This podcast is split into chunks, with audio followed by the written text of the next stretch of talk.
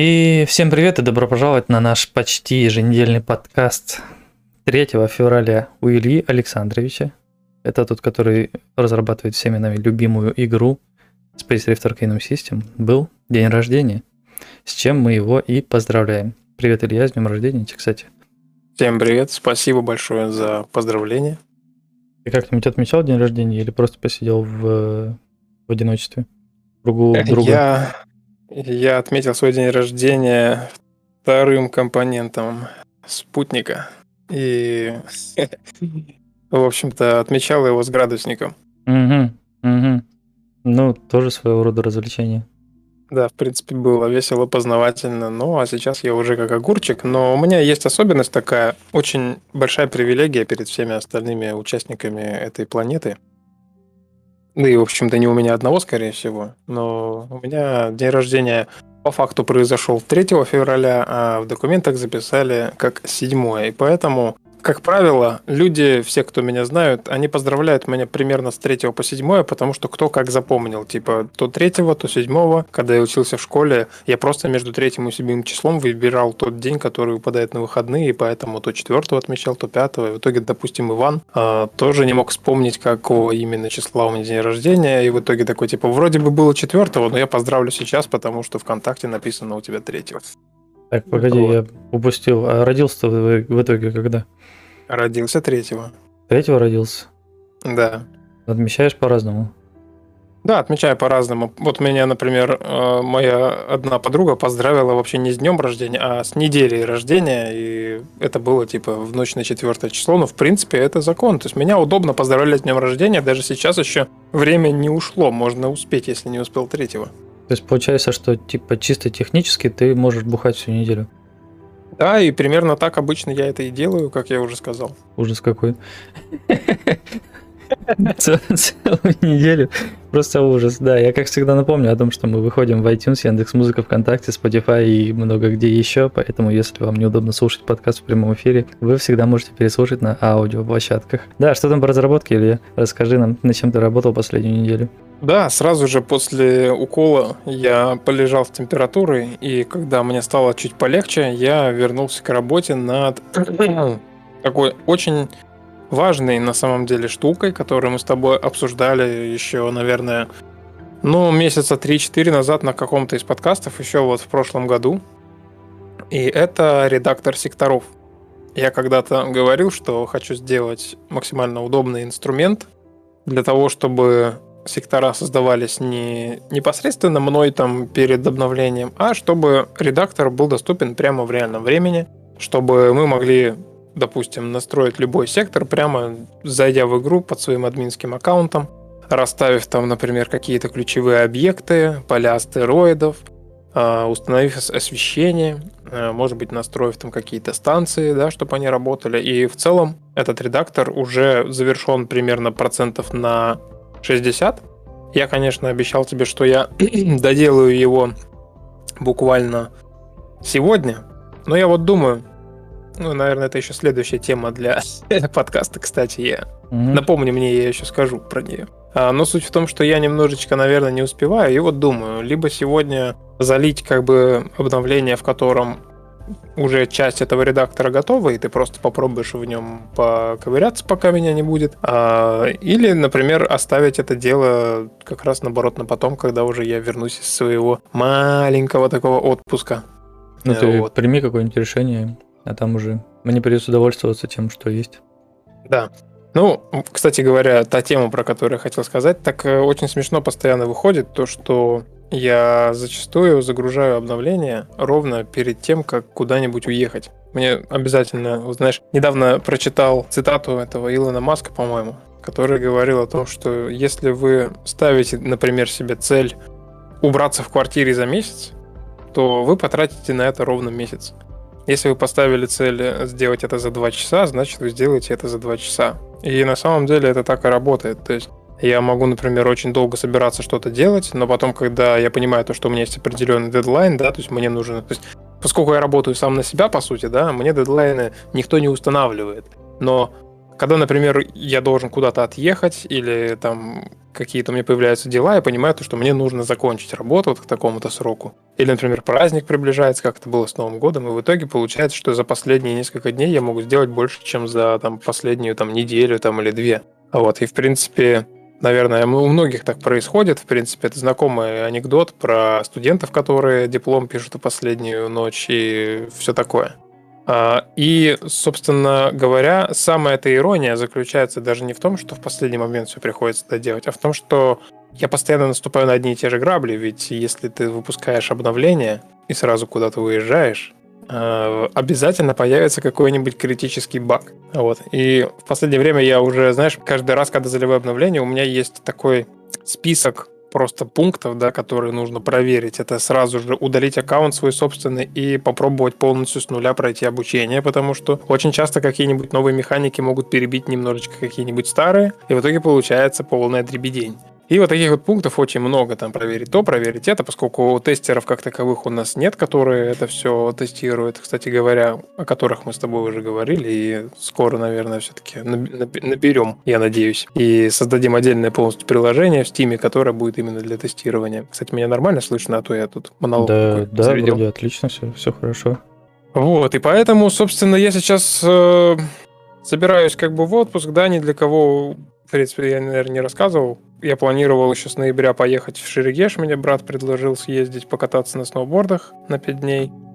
И знаешь, я вчера так сидел, размышлял об этом всем и думаю, а, наверное, я возьму компьютер с собой и буду там периодически вечерами что-то делать, потому что даже не потому, что я трудоголик какой-то или еще что-то, а просто потому, что у меня есть э, такой дурацкий загон.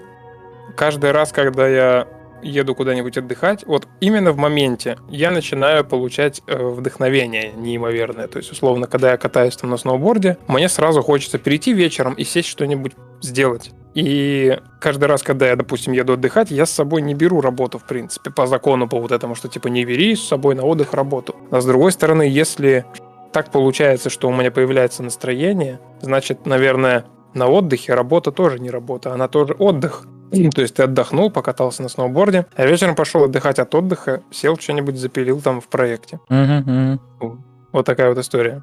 Это знаешь, есть такая тема, не знаю, сколько в этом правды, но типа, что условно человек, да, всю жизнь свою работает на работе, там где-нибудь, не знаю, неважно не где, на заводе, там где угодно вообще, и вот в какой-то момент он уходит на пенсию, и вот он там еще, пока был на пенсии, тоже какое-то время работает на работе, а потом все уже как бы сил остается мало и так далее. Плюс дети такие говорят, что типа да все уже хватит тебе работать, давай уже типа ты же пенсионер туда-сюда, давай там будешь жить, я не знаю, там у нас в квартире или еще что-нибудь вроде этого, мы там будем условно за тобой ухаживать, это мало ли что с тобой случится, ты уже там совсем старый. И человек бы еще лет типа примерно хрен знает сколько пожил бы, но как только он успокаивается, он очень быстро начинает стареть, и да, и тут уже и до смерти недалеко. Это на самом деле, мне кажется, правда. Прям очень, очень, очень серьезная штука на самом деле. То, что человек реально, он а, когда есть какая-то цель, какое-то стремление, какое-то движение, он реально выглядит гораздо бодрее. Как угу. только он сам себе дает установку, что он все уже на пенсии, все, и у него реально начинаются сразу какие-то проблемы, э, он начинает болеть чем-то. Это, это реально так работает. Ну да, правильно же говорят, что типа труд сделал из обезьяны человека, и по сути человек и живет ради труда, да, то есть ради того, чтобы что-то делать. Неважно, что это, да. это будет там разработка игр, я не знаю, работа на заводе там или в огороде пахать, но так или иначе любой труд, он нас поддерживает, да. Грустная какая-то да, тема, но да. все же, поэтому, наверное, хорошо, что ты берешь с собой так или иначе работу, потому что если ты будешь просто сидеть там условно филонить, да, ты там покатался, я не знаю, на сноуборде, потом вернулся там куда там в отель или куда там в дом и сел и все, и там и тупишь, я не знаю, там смотришь YouTube или что, то мне кажется, так можно устать от того, что ты отдыхаешь. Да, да. Я, в принципе, всегда имел привычку брать с собой там ноутбук, еще что-то. А тут у меня прям появилась мысль же прям серьезно взять прям ПК, чтобы, знаешь, обычно у меня это как начинается? Я там перекину все на жесткий диск, потом это все надо расчехлить, на ноутбук закинуть. На ноутбуке работать неудобно. А тут что? Мы на машине, едем на неделю, значит, можно взять с собой аппаратуру и, в принципе, при необходимости, да, во-первых, если я возьму ее с собой, то я могу загрузить обновление без проблем завтра, например, выпустить какой-то патчфикс, потому что, по сути, весь завтрашний день будет занимать сначала поездка, а потом мы загрузимся в отеле и будем, в общем-то, отдыхать, потому что кататься только послезавтра. Вот, и можно даже там какой-то маленький фикс загрузить. Ну и в целом как бы так спокойнее на самом деле. Ну да, и плюс, э, как ты уже говорил, что мало ли там на горе покатался-покатался, тебе что-то в голову взбрело вот так вот просто в моменте, и тебе прям вот сразу захотелось вот именно этим заняться, да, вот как... О чем я тебе говорил? А, про ремонт, да, мы сегодня разговаривали с тобой, что... Да. Типа я вот сижу, монтирую там подкаст э, какой-то там от начала января, и мы там разговариваем про про то, как я собирался там типа арендовать кафе для того, чтобы провести там подкаст. И я вот это слушаю, слушаю, и вот у меня просто такое прям непреодолимое желание просто встать и пойти вот делать ремонт, знаешь, вот, чтобы просто не надо было там никуда там ехать, ни там оборудование перевозить, ничего, чтобы оно уже стояло на своем месте. Мы вот просто условно, ты приехал, да, там ко мне, мы выставили камеру и замутили подкаст, и все там, знаешь, условно в хорошем там ремонте, в красивой обстановке и так далее, и так далее. Возможно, еще и с хорошей акустикой. Так и здесь, да, тоже ты покатался, покатался, что-то взбрело в голову, ты приехал домой, ну как домой, тут же у тебя там компьютер стоит рабочий, и ты продолжил разрабатывать, что бы нет. Да.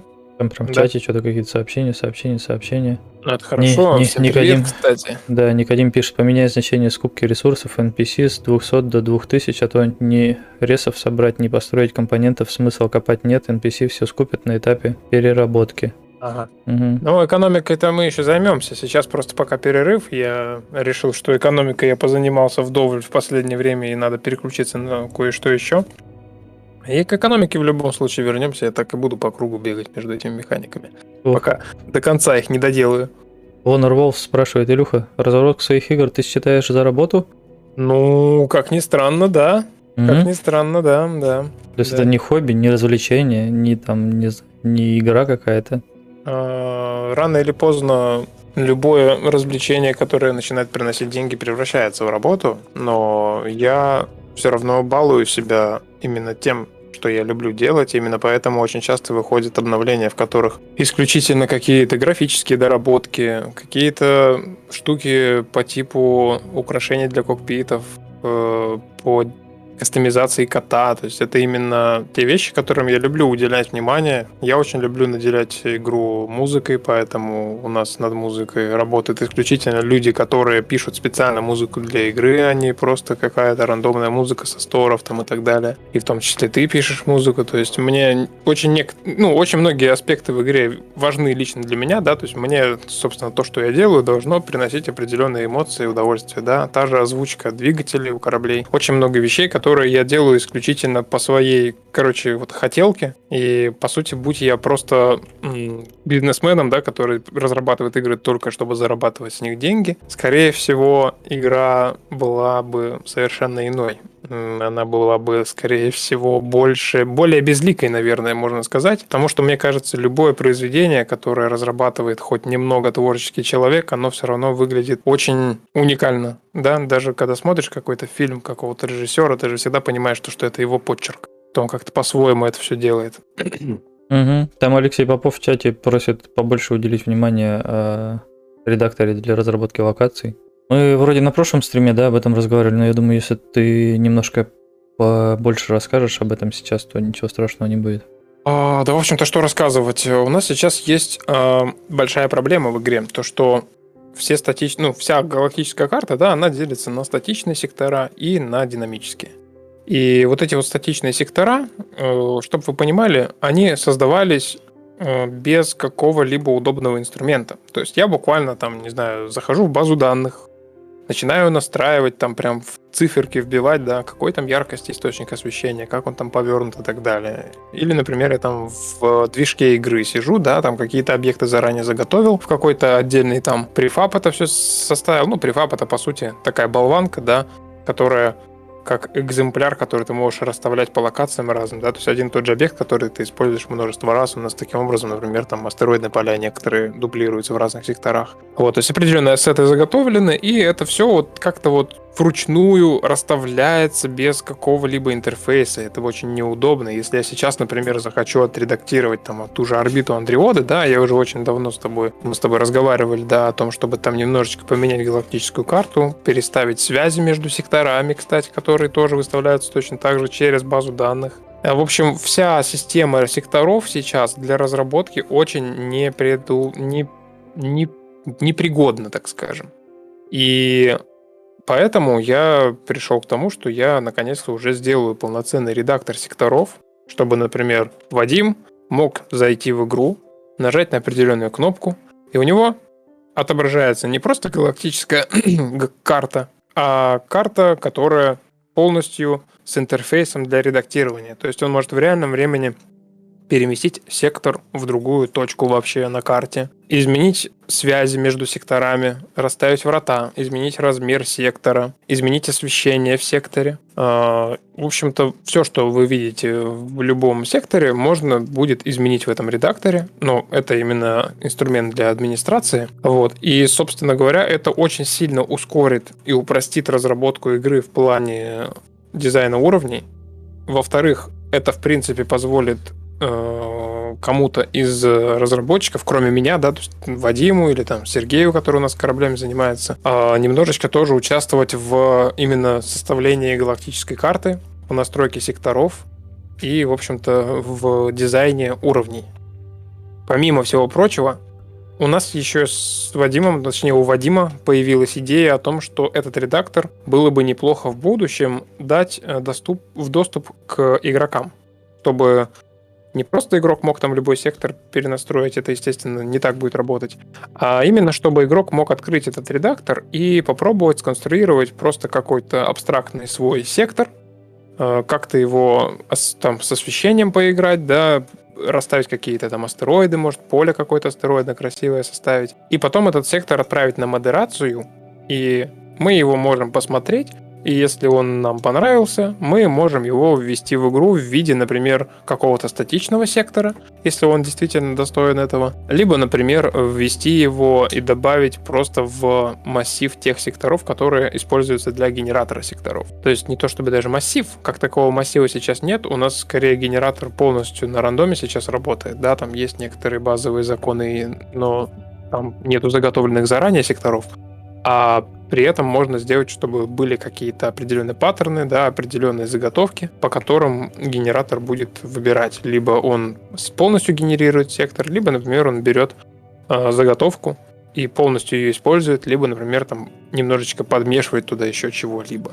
Вот, как-то примерно так получается по редактору секторов. Я надеюсь, я более подробно все рассказал. То есть, по сути, вот то, что сейчас разрабатывается, когда я выпущу это обновление, где полноценно уже будет работать редактор, я уверен, что вы будете постоянно видеть какие-то нововведения в галактической карте те, кто давно сидят, следят э, за проектом, э, могут заметить то, что статичные сектора вообще не менялись ни разу еще с выпуска игры. Да, там, может быть, появился один сектор, может быть, один куда-то переместился чуть-чуть, а, но в глобальном смысле не было вообще никаких переработок именно по той причине, что не было нормального инструмента. И вот первое, что я бы хотел сделать, да, при выходе вот этого редактора, я, например, хотел бы взять пространство тишины и разбить его на кластер секторов, чтобы перелеты между секторами Ордена и Бастиона были более разнообразными, чтобы игрок не, ну, не, не каждый раз там по одним и тем же двум там секторам пролетал и все. Но при этом не стоит пугаться того, что у нас будет какое-то большее количество секторов, что будет слишком нудно лететь туда-сюда обратно. Мы же еще помимо этого хотим ввести и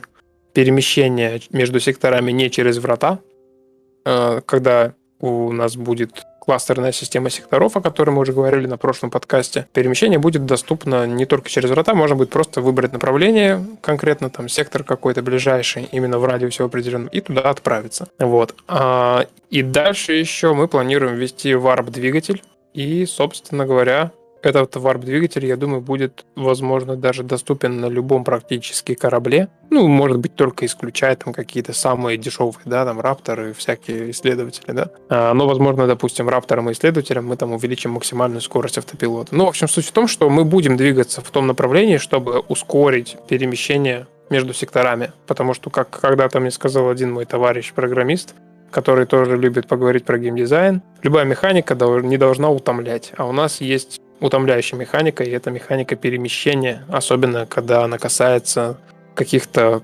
контрактов, когда нужно всегда куда-то очень далеко лететь.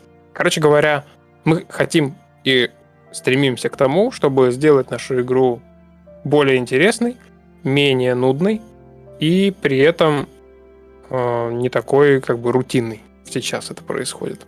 Ну это, скажем так, ты сейчас, особенно последние там пару минут, перечислял то, что ждет в будущем, где где-то там в будущем. Но на данный момент э, эта механика скорее позволяет тебе именно освободить руки от занятия level дизайном и отдать его, так сказать, на аутсорс. То есть а, сейчас никаких даже... там чудес ждать не стоит, я же правильно понимаю? Я бы даже сказал, что чудеса вообще всегда надо ждать, мне кажется, даже да? самые темные времена.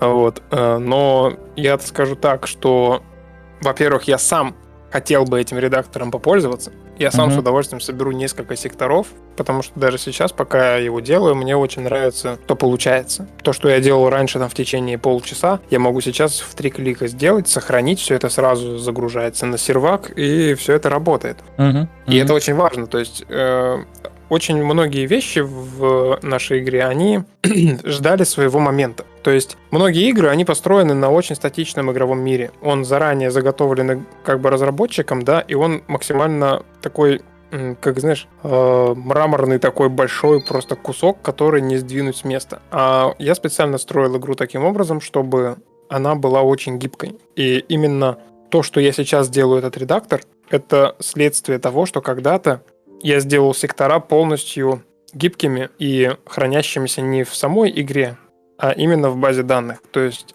э, любой сектор, да, это просто набор каких-то цифр, а в сам исходник игры он включает в себя только те ассеты, из которых это собирается. То есть я, например, ввел в игру там астероид, который светится красным пламенем, а завтра введу там астероид, который будет там, не знаю, размером с планету, да, и в него можно влететь внутрь. И это все просто отдельные ассеты, которые собираются уже непосредственно, когда вы запустили игру, и она получила информацию из базы данных. Вообще, по факту, если говорить глобально, то уже сейчас, если вот просто абстрагироваться от всего, да, я не хочу такое делать, но в принципе можно даже сделать так, чтобы какой-нибудь рандомный человек мог открыть свой собственный сервер по Space Rift, и там сформировать полностью свою галактическую карту. То есть прям с нуля, грубо говоря, да. То есть представим, что какой-нибудь там, не знаю, леший, да, захочет там сделать свой сервак. И вот сейчас вот этот инструментарий, он максимально позволит когда он будет готов, а он будет готов уже очень скоро,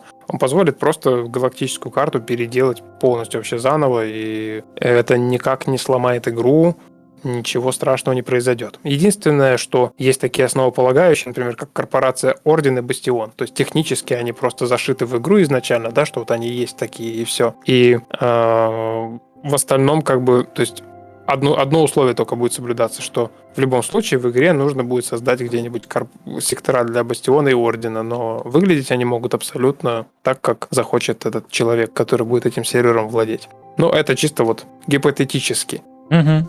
Хорошо, хорошо.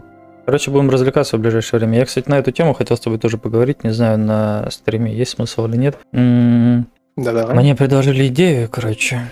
Ты просил меня написать ивенты, да? Угу. И, и я такой устроил, типа, мозговой штурм. Хм, а какие ивенты, типа, можно сделать? Задал вопрос, да, своему другу, да, там, Денису. Типа, вот как ты думаешь, какие ивенты? И он говорит, а у вас там какие будут обновления в ближайшее время? Может быть, сделать какой-нибудь ивент, который будет обыгрывать э, следующее обновление. Там. Я такой, хм, а это хорошая идея. И такой представляю себе, ближайшее обновление это как раз редактор секторов в первую очередь. То есть он для игрока-то мало какой функционал добавит, но возможно, да, там после этого обновления карта будет очень быстро меняться, да, там и возможно даже разительно меняться. И как бы это можно было обыграть именно в ивенте. То есть представь себе, что там до загрузки обновления или там до каких-то первых изменений через этот редактор, а у тебя появляется ивент, в котором ты что-то делаешь, и вот это что-то должно как бы запустить во вселенной перемены.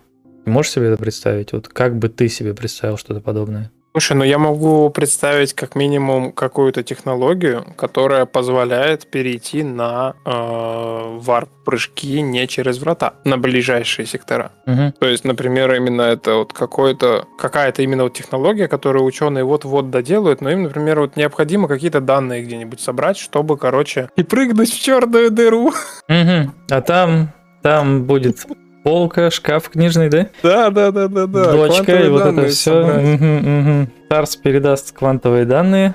Кстати, у нас же есть Тарс. Так. Слушай, что, короче, надо найти Тарса. перелететь в межзвездный, то есть, то бишь, Интерстеллар. Скинуть там Тарса и оборонять его. Ага. Пока он передает данные. Да. И самому передавать Ну. данные также, да? Я, я не знаю, но, но у нас на самом деле есть э, игра, в которой можно полностью ре- реализовать это все в виде квеста. Мгм, мгм. Ну, как ты Да, думаешь, то это было бы интересно? Ну, То есть имеет смысл Слушай, я реализовать что-то я подобное? считаю, в принципе, наверное, да, было бы, наверное, прикольно. Тем более, как раз, э, хоть в следующей обнове выйдет редактор, но вот именно механика перемещения без врат. Мы сейчас говорим не о варп-прыжках на любое расстояние, а именно на перемещение внутри одного кластера, да? Мгм. А, вот эту технологию можно действительно как-то вот обыграть, что типа, да.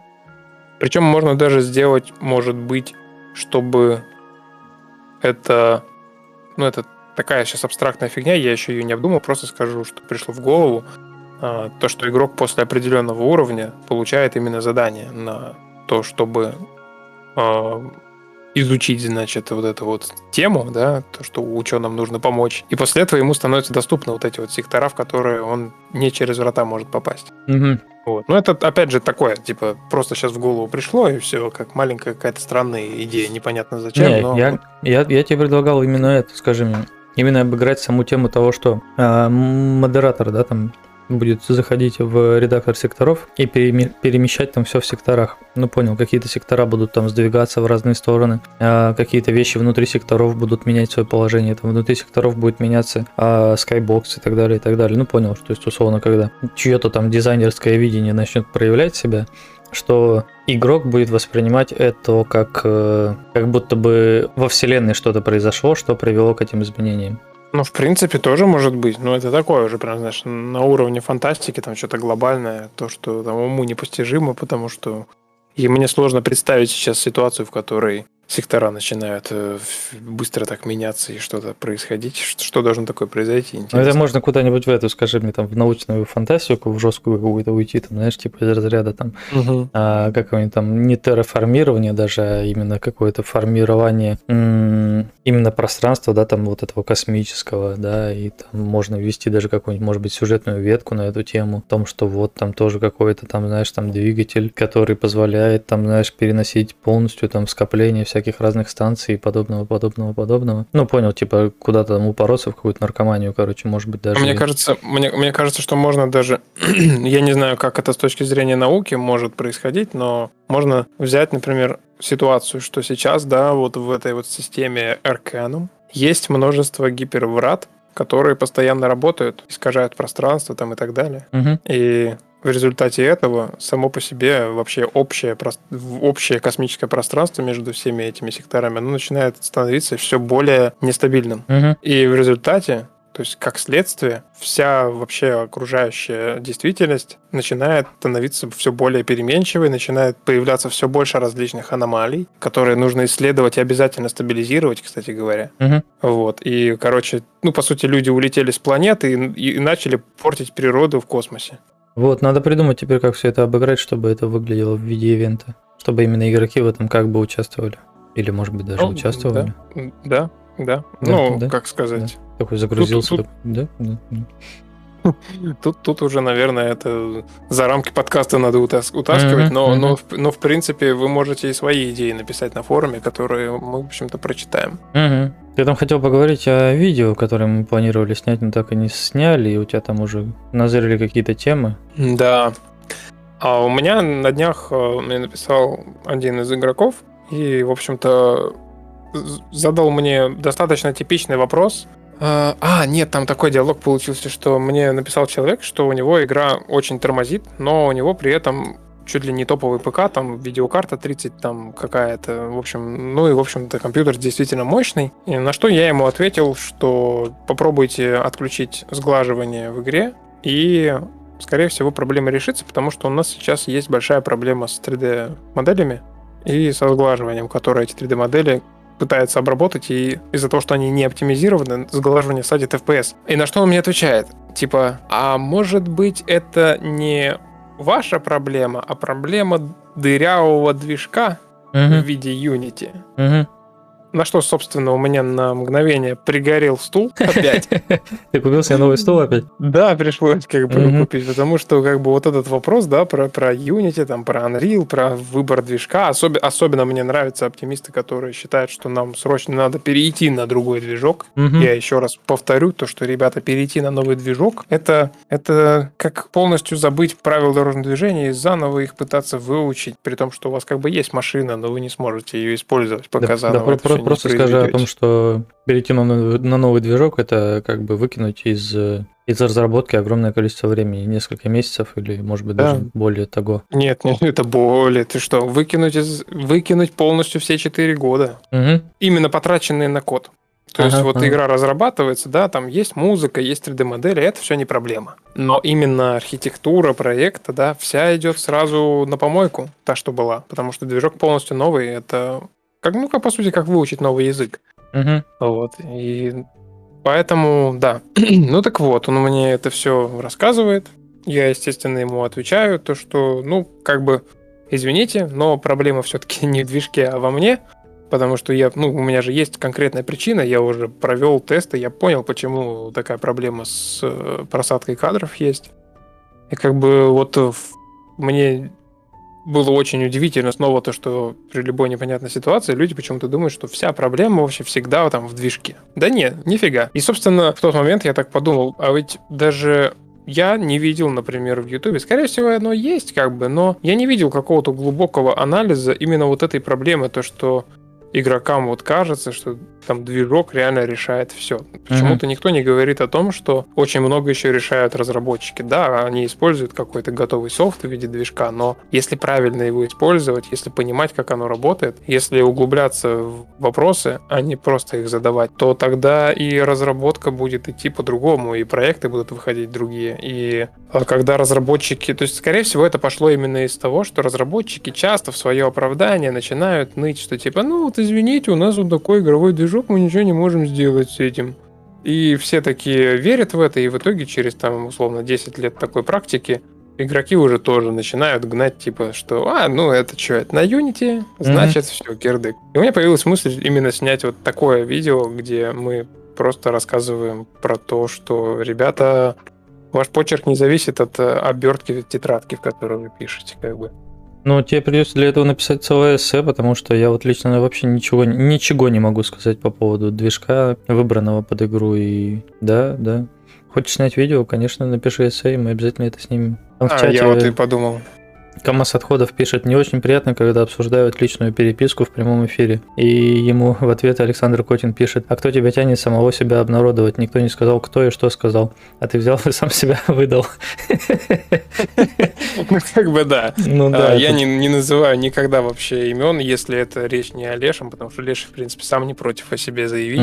А вот. И плюс ко всему я еще несколько раз подчеркнул то, что, типа, я ни, никакой личной неприязни к человеку, который этот вопрос задает, не испытываю, потому что мне этот вопрос задают каждый день. И, и более, именно... более того, вопрос был максимально лишен каких-то персоналей. Никто не сказал вообще, с кем это был разговор, там, о чем разговор, не было никакой, никакого негатива. Угу. Да, и, собственно говоря, а, Речь это как раз наоборот о том, что разговор меня вдохновил на то, чтобы эту тему, наоборот, раскрыть посильнее, снять об этом видео. И, в общем-то, возможно, это даже как-то зайдет кому-то и кому-то, возможно, откроет глаза, кто-то просто посмотрит с удовольствием. И у меня именно была такая мысль, что как-то как, через какие-то метафоры это все подать, я не знаю, именно не просто сухой какой-то текст, да, а вот именно как-то рассказать, в общем-то, по-интересному. Uh-huh, uh-huh. Вот, так что надо записать себе в копилочку. У нас уже несколько видео там каких-то идей есть. И мне показалось, что это еще и тема, которую мало кто раскрывает. Потому что все говорят там про то, какой крутой Unreal, все говорят про то, что там есть вот Unity и Unreal, они там все там пытаются конкурировать, но вот именно мнение о том, что от, от, от движка что-то там зависит прям очень сильно, это прям распространенная фигня. Нет, безусловно, безусловно, я согласен с тем, что разные движки, они все равно переда... при, как бы преподносят тебе разные какие-то инструменты, да, и э, там в Unreal, например, скорее всего, там легче сделать там более зализанную, красивую графику, да, там, может быть, там постэффекты как-то иначе работают и так далее, но в глобальном смысле, если ты хочешь сделать что-то хорошее, ты можешь это сделать, по сути, на любом современном движке, который доступен для тебя, и проблем, я думаю, особых не будет. Только с тем, чтобы его как бы изучить. Изучить, как это делается. Ну и плюс ко всему, здесь же еще можно раскрыть тему о том, что почему происходит так, что на Unity именно э, игры как-то недооценивают. То есть есть тоже, лично я за все время, пока нахожусь в геймдеве, я для себя сделал определенный вывод, у меня есть определенная теория, я, в принципе, ее придерживаюсь, и я думаю, ничего страшного не будет, если как раз в этом видео эту теорию как бы огласить, да, и, может быть, даже пообсуждать в комментариях, да. Вот как-то так. Mm-hmm. Горло устало. Разговаривать? Ну, да. Ты, ну, ты, ну, ты перед, передохни немножко, передохни. Тяжко, тяжко. Но можем, кстати, небольшой перерывчик устроить. Да? Как в этом, кстати, в чате не забывайте поздравлять Илью с днем рождения, ибо день рождения был буквально совсем недавно. Сегодня какой число? Пятое? День рождения был третьего, два дня назад. Да, да. Так что, да, все, кто присоединился, будьте в курсе. У Ильи был день рождения 3 февраля. Давай прервемся на минуты три и потом вернемся. Да, давай. Угу. Вам за все заплатили чеканные монеты. С днем рождения. О, мистер Кот, спасибо большое за поздравление. Да, именно в тот момент, когда мы отошли на АФК, мистер Кот решил поздравить тебя с днем рождения. Ну ты ведь перед самым нашим э, отходом в АФК решил поставить, э, а, точнее, мы решили пойти на перерыв, а ты решил перед этим э, напомнить о том, что надо поздравить с днем рождения. Так вот и совпало, так вот и совпало. Да, ты там э, хотел обсудить какое-то... Что там было-то? А, недавно видел игру, в особенность которых была написана специально написанная музыка для игры.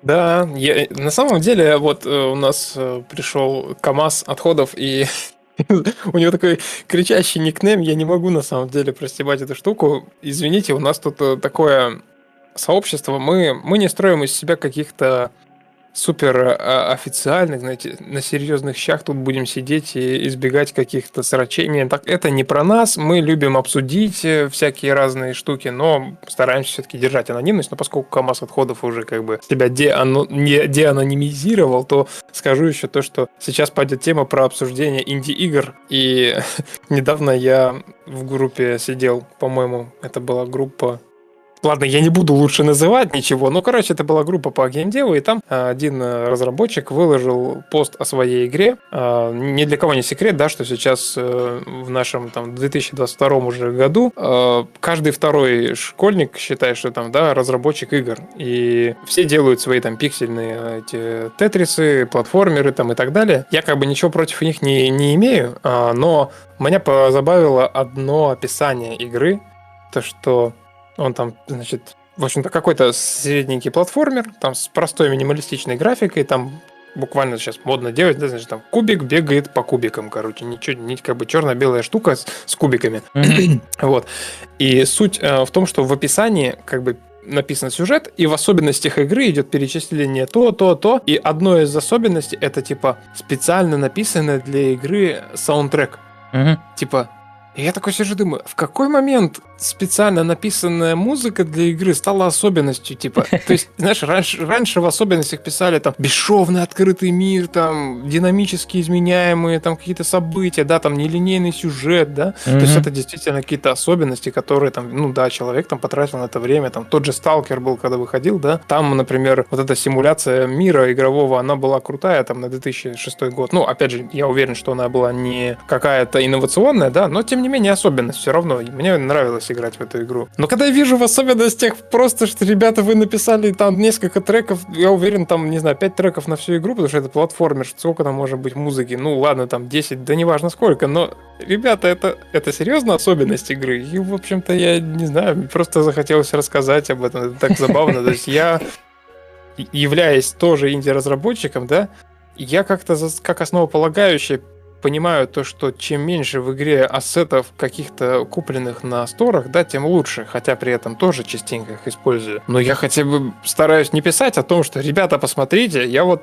одну модельку тут замоделил сам, не знаю, там, или вот у нас тут вот Вадим несколько треков написал, это надо в особенности. Нет, это основополагающее, это продукт, да, это игра, отдельное произведение, и контент должен быть там свой в любом случае, и Не, это может- для меня было странно. А Может, ты считаешь? на самом деле не совсем правильно понял. Может быть, тут имелось в виду типа музыка, как в Марио, например, или вот в последнем, а, как он называется, Dying Light 2, да, когда типа музыка, она как бы подыгрывает происходящему. То есть еще в Марио, да, была такая тема, что там типа а, условно у тебя все окружение, да, звуковое, оно именно как, как бы, как бы подстраивается под, то, под тот темп, с которым ты там игру проходишь, да, все вот эти вот звуки, там, выбивание монеток и всякие там прыжки и приземления, оно все как бы вписывалось в музыкальную тему, то есть, что оно как бы не отвлекало от происходящего, скажем так, оно как бы было одной частью. И то же самое, да, вот сейчас Dying Light 2 вышел, и как бы там есть несколько там типа тем музыкальных, которые так или иначе подстраиваются под происходящее, да, там в зависимости от того, там прыгнул, ты перекатился, там напал на, не знаю, на зомби или еще что-нибудь вроде этого, у тебя будет меняться звуковая тема.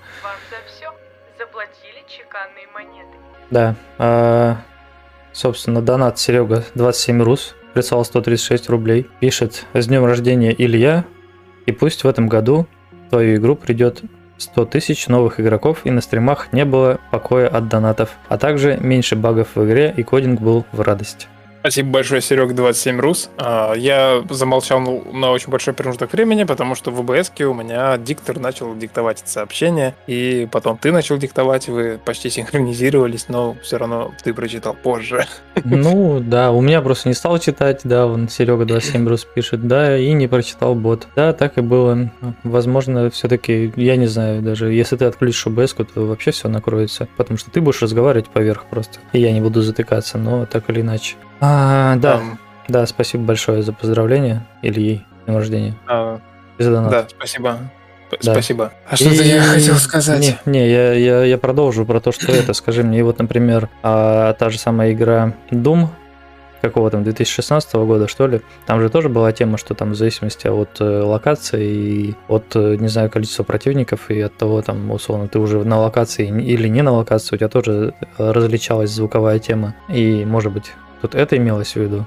Хотя тоже считать это особенностью, если еще и в Марио на Денди это уже было, то тоже, да, вопрос. Ну, смотри, я как бы не играл в эту игру, естественно, и, и в особенностях было просто написано, что специально написанный саундтрек для игры. То есть там не было указано, что там саундтрек, да, соответствует ритму игры, он там меняется в зависимости от ритма. Как бы, в принципе, это можно притянуть как особенность, если бы это так было. Но опять же, ты правильно подметил, что сейчас в каждой второй игре как бы музыка в любом случае, даже у нас Space Rift, она там боевая тема разбита на три части, которые синхронизированы между собой, и чем больше врагов, тем более интенсивно играет музыка. Вы можете заметить, что одна и та же нота, она играется в более спокойном варианте, когда возле вас там где-то вдалеке просто есть пират, который даже вас не атакует. Но когда вы вступаете в замес, начинается более жесткая музыка, да, и это уже тоже давно стало стандартом, то есть это, ну, знаете, то же самое, что смотрите, у нас 3D-игра. Вот то же самое здесь, смотрите, у нас тут музыка в игре, которая адаптируется под события. Это уже, если этого не будет, это будет, наоборот, уже минус игры, как бы вот в чем дело. Там КамАЗ отходов пишет в чате. Возможно, для, для данного разработчика личное достижение, что он научился писать музыку и специально обратил внимание игроков на это, чтобы получить отдельные отзывы про музыку.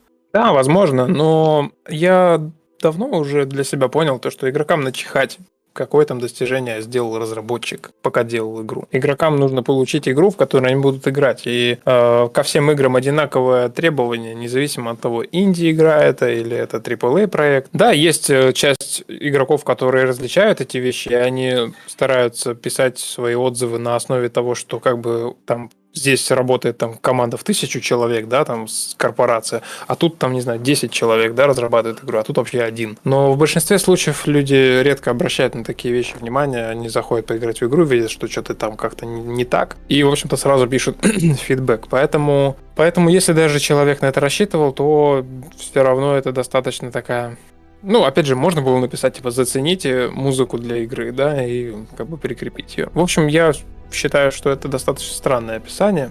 Может, тоже, А это, вот. скажи мне, описание немножко разнообразить у Space Rift, понаписать там всякого. Типа специально написанная для Space Rift музыка. Специально сделанные модели. Не знаю, специально ведем подкаст. Да, мы специально посмотрели Интерстеллар, чтобы создать сектор похожий. Да, да. О, кстати, по поводу Интерстеллара, там, по-моему, Леший под прошлым подкастом написал в комментариях, типа, да какой еще типа Кубрик, если там речь идет вообще про э, книгу. Я, кстати, забыл, кто книгу написал. Да, извини, Леший, если ты смотришь, что я забыл автора. Но я-то говорил именно про Кубрика, я говорил про Одиссею Кубрика, не, про- не про Одиссею, там книгу, да, по которой там Кубрик снимал. Потому что Кристофер Нолан как раз-таки смотрел на кинопроизведение, а не на книгу, когда делал Интерстеллар. Так что, да, не надо, не надо пытаться поймать меня на лжи, тут была речь о другом. Да, кстати, в чате там дальше еще пишут э, поздравления. А, Ретер Фенгер, да? Так? Ретер Фангер, Ретер Фендер. Ретен, Фангер. Ретен Фангер. Спасибо за поздравления. А, Кстати говоря, никто не опоздал, потому что мы в начале подкаста говорили, у меня день рождения по факту третьего, а по документам седьмого, так что поздравлять можно целую неделю. Так что никто не опоздал, можно еще даже после подкаста поздравлять. Там вообще-то была цитата, там Винни-Пуха цитировали из старого советского мультика. Поздравляю Я- с днем да. рождения, желаю счастья в личной жизни, Пух. Вот так да, вот. я и сам так обычно поздравляю. Arcane Team что-то и никто не говорит про новый вид фона на стриме. Надо больше скриншотов. Да, да, да, это правда, ребят. Надо больше скриншотов, потому что то, что вы видите, это скриншоты, которые, которые я сам лично своими руками, своими глазами. Как я достаточно хорошо завысил цену своих действий. Конечно. Да, своими собственными глазами отбирал эти скриншоты из там, я не знаю, сколько их там было, не буду врать, но типа я реально пролистал все скриншоты по Space Rift, и из них выбрал вот эти, их, по-моему, около 19 или 20 штук. А потом я своими же руками, вот этими вот мозолистыми, я не знаю, камера не включена, но поверьте, они, они мозолистые, да, все такие, ну, там, под ногтями грязь и все такое, потому что я сам своими руками их э, фотошопил, чтобы добавить некой там выразительности, скажем так, контрастности, да, произведениям. И вот наложил на них на все имена людей, которые делали скриншоты, поэтому если вы хотите, чтобы картинка была еще более разнообразной, вам тоже нужно по- позаботиться о том, чтобы скриншотов было больше. Поэтому делайте снимки, мы обязательно их добавим на следующие подкасты. Хайдер спрашивает сразу, как сделать, чтобы они были вам доступны, эти скрины, но по сути нужно просто сделать, делать скриншоты и загружать их в библиотеку игры. Там есть же отдельная категория скриншоты, и в общем-то там оттуда мы и выбираем. Ну и, возможно, я бы еще сделал, знаешь, помарку на тему того, что если скриншоты будут в 4К, то будет лучше, да? Вот, только я не знаю, если они будут в 4К, но все равно в Стиме это нам даст какой-то профит или, или лучше вообще куда-то там в отдельную папку кидать, я хрен знает. А, Я даже не знаю, может быть сделать стоит потом какую-нибудь отдельную, да, тему там где-нибудь в Дискорде, может быть, да, чтобы скриншоты закидывать Мгм, мгм. или типа того. Да, было бы здорово. Или на форуме, там, я не знаю, какую-то тему, которую именно кидать скриншоты. Короче, мы над этим вопросом еще подумаем, но пока что, да, просто достаточно делать скриншоты именно как с помощью Steam, наверное, да, или с помощью чего, или с помощью игры просто. Да. В игре можете нажать F12, у вас сразу в Steam загружается скриншот. Да, поэтому, если хотите, чтобы ваш скриншот появился на следующем подкасте, просто жмите F12. Но только сначала камеру выставите как следует и включите фоторежим, он выключает там всякие эти наложения. Или, подожди, наложения отдельной кнопкой, да, выключаются? Да, там на F6 фоторежим, на F7 скрыть интерфейс. Вот, да, скрываете интерфейс и welcome вообще только в путь. Делайте все, что угодно. В фоторежиме есть целая куча там всяких разных ползунков, бегунков. Можно отдалять камеру, разворачивать камеру, можно снимать прямо в полете, чтобы прям корабль двигался и так далее, и так далее. Можно даже это, я не знаю, куда-нибудь выставить именно в момент, когда вы там куда-то летите на автопилоте и параллельно снимать себя, поэтому обязательно потрогайте фоторежим, или я потратил на него какое-то количество времени. Но я потратил на него ровно, по-моему, два дня, и это было, когда мне нужно было снять трейлер игры для канала DTF. А, И, собственно говоря, для того, чтобы снять видео, я решил сделать полноценный редактор, вот этот вот фоторежим. И, по сути, вот этот трейлер, который сейчас у нас на канале как основной проигрывается, когда вы просто канал открываете, там проигрывается видео, вот этот вот тизер. И он полностью снят в этом фоторежиме, абсолютно. Вот. Да, а Ратенфангер пишет, господа, а будут ли у нас нейтронные звезды? Джеты хочется видеть. Ты понимаешь, о чем речь? Как, как-то сумрачно, туманно, не совсем, что, что, что он хотел сказать. Угу, угу. Серега 27 раз пишет, надеюсь, будут. Если не будет, я сам сделаю. Все, ждем от Сереги нейтронные звезды, значит. Да. Можем потихоньку переходить к обзорам или там чему-нибудь еще. Ты как? Да, я только за. Только за? Ну, Давай тогда обзоры. Целых три обзора написали. Музыка неожиданно стала такой громкой. Непонятно почему. А, что, начать с хороших или с плохих? Ты как? Да начинай с тех, которые первые под руку попадутся. Ну, там, по-моему, больше плохих было. Первый под руку? Ну, нет, на самом деле, ну вот у меня только три обзора, из них два положительных и один негативный, поэтому не знаю. Точно были? Ну, хорошо, да. Давай. Давай с негативного начинаем тогда. Еще одно это немецкое имя или какое-то шведское или что это австрийское. Скунгун Слингер. Скунгун Слингер. Или Сканган Слингер. Сканган Слингер. А, не рекомендует игру, наиграл 0,8 часа, то есть меньше часа. А, и пишет. Рецепт.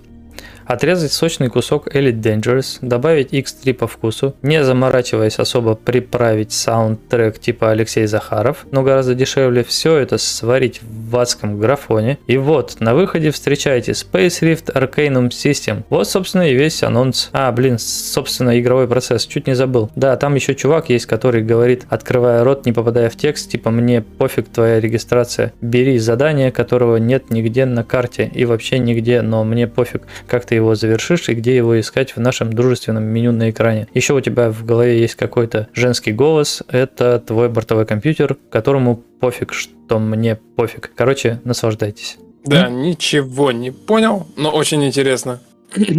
Ну, да, да, ну, что, негатив? Он и есть негатив. Я там, а, я же ему еще. Ты там даже что-то ответил, да, я могу прочитать. Дружище, ты просто не прочувствовал этот великолепный дух отечественной инди-разработки. Это я еще очень постарался над игрой. Ты, если не сильно хотел писать конструктив, то лучше удали обзор. Это уже сейчас по-ракетирски немножко звучало. А потом выйди и зайди нормально, без вот этой мишуры. Ну и заглядывай к нам в Дискорд-канал, там отвечу на любые вопросы и с другими игроками пообщаешься. Они тебе расскажут, что в игре есть, и не только баги, недоработки и несовместим... несовременный гра- графон, но и много хорошего. Бывай, до скорого, удачи. Удачи. Да, там что-то на середине у меня была какая-то по- пометка. Я что-то хотел еще дополнить, но что-то забыл, что я хотел дополнить. Ну, А, На самом деле я хотел дополнить. Да, но- давай. Ну давай, дополнить. нет, нет, дополнить. нет, давай ты вперед. А, дополнить хотел то, что я, я ответил ему именно потому, что я не понял, как можно было не понять, как выполнить задание обучающее. Типа, у нас даже в видеообзорах на нашу игру э, люди, иностранцы даже, то есть, типа, а это, кстати, русский или... Да, русский, Изначально. ну, у меня... То есть он- он- у, у нас даже иностранцы, которые, по сути, играют в почти не локализированную игру, они восхищаются тем, что задание выполняется в один клик, типа ты нажимаешь на задание, у тебя автопилот включается туда, куда тебе надо. Тебе даже карту не надо открывать, чтобы что-то там найти, выяснить, куда там лететь, да? И банальная там доставка груза, которая тебе вначале выдают, она реально, типа, тебе даже подсказка вылазит, что типа нажми левой кнопкой вот сюда, и все. И как бы на этом, ну, на автопилоте завязано очень много. И автопилот, в принципе, справляется со своей задачей. Но я именно прикололся с того, что человек даже так не понял, что там происходит. Ну, в общем, было странно читать этот обзор. А я, а я, ты знаешь, э, тут пару дней назад, по-моему, у Луцая выходил ролик про... Как они называются-то игры, типа Deus Ex? Ребят, скажите в чате, как называется... Иммерсивный да, да, да, да. геймплей. Да, и я вот посмотрел обзоры, и я такой понимаю, что вот эта вот иммерсивность, да, так называемая. То есть я понимаю, что на самом деле игры, это они в первую очередь именно о том, что, а, что ты можешь разными путями выполнить там, да, любое задание, вообще неважно какое, и тебя как бы разработчик ни к чему не подталкивает. Но он параллельно упомянул такой вопрос о том, что а, как бы тебе не подсказывают, куда идти и что делать. То есть у тебя есть задание, но нету решения задания. И я вспоминаю, как э, Иван рассказывал мне о, о игре, по-моему, Fable, Fable Anniversary, не уверен. Да, наверное. Он говорил о том, что ему очень нравится эта игра, потому что она тебя как бы не тыкает носом в то, что ты должен делать, и в то, как ты должен именно решать вопросы, да, то есть, типа, как бы, если ты наткнулся на решение, да, задачи, то ты задачу решил. Если не наткнулся, то ты можешь там бродить сколько угодно там по миру игры и вообще не понимать, что от тебя требуется. И если учесть, что игра вышла там в каком-то там далеком году, я не буду сейчас говорить, какой именно год, а, можно сделать вывод, что люди там не особо могли найти там решение где-нибудь на YouTube или, в принципе, в интернете. То есть э, ты до всего должен был додуматься сам. И очень многих людей это привлекает. И вот, например, да, мы там заходим с тобой в тот же самый Тарков, и ты понимаешь, что тебя игра вообще никак ни к чему не готовит и ничему тебя не учит. То есть ты либо сам Она находишь... тебя только одной приветственной надписью, типа «Привет, добро пожаловать». Здесь ты будешь часто умирать, все проигрывать, терять, и будет больно просто. И Да, всё, и да, вот самое идет главное, не забывай, не забывай страдать. И вот здесь примерно об этом же, да, что не забывай страдать в первую очередь. Я не говорю, что типа в Space Rift нужно страдать, я говорю о том, что м, игроки как будто бы разучились сами играть в игры, знаешь, типа, что игра, она уже как бы в 2022 году сама в себя играет. Как будто бы м, игрок-то здесь как таковой не нужен, потому что, ну, там, условно, напиши какой-то там ИИ, который будет просто следовать указаниям на экране или типа того, и он будет проходить игры и без твоего участия. И Да, знаешь, типа, игрок-то здесь зачем в этой, во всей, ну, как бы, между игрой и там, я не знаю, между заданием и монитором. То есть, как бы, ну, игра может сама себя пройти. А, ну, и как бы очень многие люди, они очень быстро выходят из игры просто из-за того, что что-то не поняли. И да, я понимаю, что есть, да, у меня тоже есть с этим связанные а, негодование, да, когда ты заходишь и не понимаешь, что делать. У меня, кстати, так было, знаешь, чем последний раз в Space Rift М, с новогодним ивентом, который был про собирание елки. То есть мне Мгм. показалось, вот ты мне сказал, что типа очень мало кто участвовал в собирании елки, точнее их было меньше, чем людей, которые перевозили подарки. И когда я зашел и сам заценил этот геймплей, я понял, почему мало людей участвовало, потому что там не было подсказки о том, где взять эти детали. То есть она где-то была подсказка в самом начале, когда ты только берешь контракт. Но мы же все понимаем, что зачастую эти подсказки никто не читает. То есть ты вот открыл, там какой-то текст, бла-бла-бла-бла-бла, бла-бла-бла-бла, принять, отказаться. Ты жмешь принять, потом у тебя этот контракт где-то висит, но в нем в описании нету о том, что типа тебе нужно там убить пиратов, с пиратов выпадет а какие-то там материалы, ты эти материалы тащи на елку. И я уверен, что именно из-за этого очень многие не поучаствовали. И знаешь, как бы, ну да, с одной стороны игрока нужно подтолкнуть, игроку нужно рассказать, но, блин, реально, вон там кто КАМАЗ отходов пишет, да, на мой взгляд, в рифте все слишком просто. Мы и так очень много чего сделали в обучении в самом начальном секторе для того, чтобы игрокам было понятно и просто. И да, я понимаю, что, ну, как бы мы со своей стороны видим, да, ты вот как со своей стороны там, тебе кажется, что все как бы понятно, а я со своей стороны человек, который сам придумывал эти задания, мне как бы тоже все понятно, и поэтому нам как бы легко. Но, блин, как-то же люди доходят до центральных секторов. Неужели все идут в первую очередь в Дискорд и там спрашивают, ребята, что делать, как мне вылететь из первого сектора? Наверное, нет. Наверное, просто людям стоит больше внимания уделять тому, чтобы разобраться в игре, особенно на первых часах. Да, на самом деле у нас как бы ты и ты правильно сказал то, что есть э, очень много пробелов том, чтобы игрока направить. То есть, э, во-первых, э, там с тем же новогодним ивентом была такая ситуация, что я просто не успел допилить именно вот описание контракта, чтобы оно бралось тоже из э, текста ивента, по сути. Вот, и оно, по сути, было стандартно. Там вообще было написано, типа, ай, всем торговцам в секторе привезите мне обломки пирата. Но, опять же, я специально назвал, как бы, предмет обломки корабля. Типа, ну, исходя из названия, мне кажется, можно понять, что надо кого-то долбить.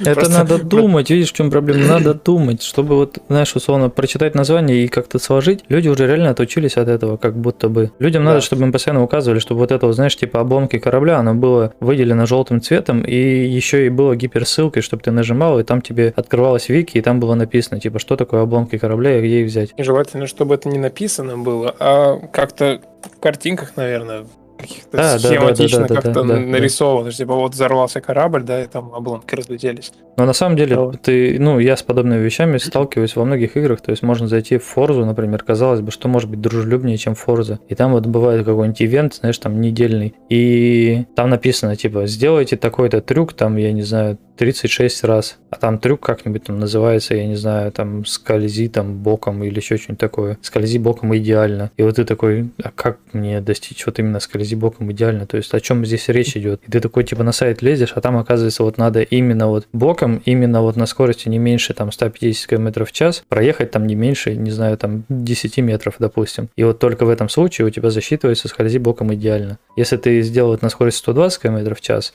и там не 10 метров, а 7 метров, то это как бы не счетово. И ты, тебе же надо к этому прийти как-то. И вот там вот это вот короткое вот это объяснение, что тебе нужно делать, оно как бы тебе не дает полной картины того, чем именно ты должен заниматься. Либо ты как бы очень долго катаешься, и неожиданно у тебя начинает получаться, а ты такой, знаешь, как этот, как э, голуби в экспериментах, которых там, знаешь, когда голубя ставят в клетку, ему раз в какое-то время выдают еду, а голубь в это время там чем-то занимается своим, и в какой-то момент он замечает, что еда падает именно тогда, когда он, не знаю, головой покачал влево, головой покачал вправо, и он начинает бесконечно качать головой влево-вправо, и тут еду дают. И вот ты также, знаешь, в этом, в Форзе, неожиданно понял, что какие-то действия все-таки совпали, и как бы и еда тебе приходит, и начинаешь эти действия повторять, а они, возможно, и не такие, ты что-то не то сделал. И да, тут, если в Форзе можно чего-то не понять, то что говорить о Space Rift? Да, более того, в Space Rift у игрока есть возможность отказаться от обучающего квеста, а потом Мгм. сидеть и не понимать ничего три часа. Да, мы с тобой говорили, я как раз сегодня, кстати, монтировал подкаст, э, по-моему, 11 а как раз сразу после Нового года мы его проводили. И там была тема на- насчет того, что, может быть, э, игрокам, которые только заходят в игру, давать перманентно вот, этот, э, вот это задание, и чтобы он не мог его там принять или отказаться, а именно просто оно просто появляется, и ты просто его выполняешь. Если не выполняешь, оно у тебя висит как бы и ждет, пока ты его выполнишь. Без всяких там вариантов, без предложений. Возьми, не возьми, там туда-сюда. И Да. мне кажется, что да, так Да. и надо сделать. Что, читаю следующий? я тоже так думаю, да. Да, давай следующий. М, Так, игрок с ником NVVVVV э, рекомендует игру, наиграл 3,6 часа, пишет. Очень интересно, но если взял плохую миссию... Так, подожди, очень интересно, но...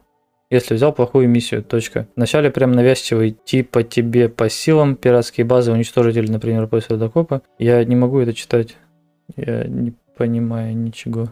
Да, там суть обзора как раз заключается в том, что э, есть очень много заданий, которые тебе предлагаются в самом начале, но ты не можешь их выполнить, потому что типа они сложные. Блин, господа, я не знаю, учите русский язык. Я, конечно, спасибо большое за да, позитивный обзор, но при этом а, описание чего-то негативного, происходящего в игре, но честно, с моим уровнем владения русского языка я не могу понять, о чем здесь идет речь, почему здесь так много точек и почему они используются там, где могла бы быть запятая или должна бы быть запятая. Короче, да, все, спасибо.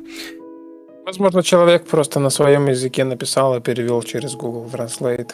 М, Возможно, да, возможно. Я не буду, конечно, смотреть, откуда он там, но... А у него на аватарке написано «Я люблю людей» по-русски. Да?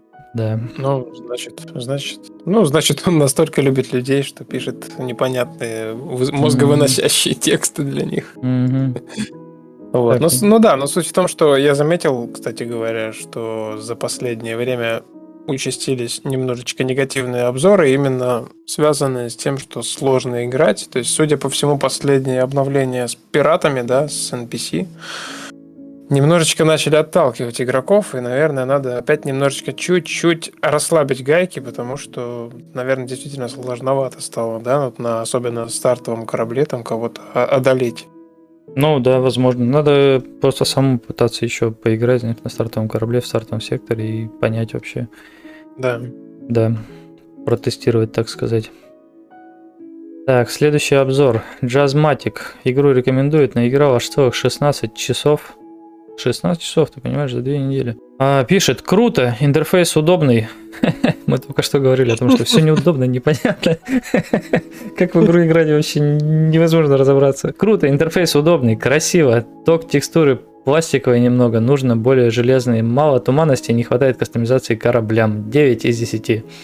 Отлично, спасибо большое за обзор. Просто великолепно. Мне очень понравилось. Мне, мне нравится, что од- один и тот же интерфейс Да, да, да, да, да. вызывает вопросы у одних и очень нравится другим. Да, Типа, и од- одно и то же качество графики. Кому-то кто-то говорит, что ужас вообще играть невозможно, гребаный Unity туда-сюда, короче, разработчики без руки. А кто-то пишет, вообще игра красивая, здорово, у меня там летит на моем э, компьютере 30-летней давности, спасибо большое. А, так, что, давай, наверное, на чат немножко отвлекемся. М, Там прям что-то очень много всего понаписали, возможно, даже не к нам, но... Нет, там про элитку разговаривают, насколько я понял. Алексей Я Попов читал, писал, что типа наоборот в Таркове все максимально понятно, там даже в названии указана цель сбежать, закрыть и удалить игру. Да, так, Ратенфангер пишет, что в элитке легко, на, на то, что КамАЗ отходов сказал, что в элитке сложно. Что еще? Что говоришь, ничего не было, да, такого важного? Ну, вроде бы как не сильно много тут, что именно к нам адресовано. Ну, и опять же, ребята, повторю, если вы конкретно к нам что-то хотите, что-то что написать, чтобы мы увидели, выделяйте наш никнейм RKNM Team, и мы тогда уже будем зачитывать, если нужно.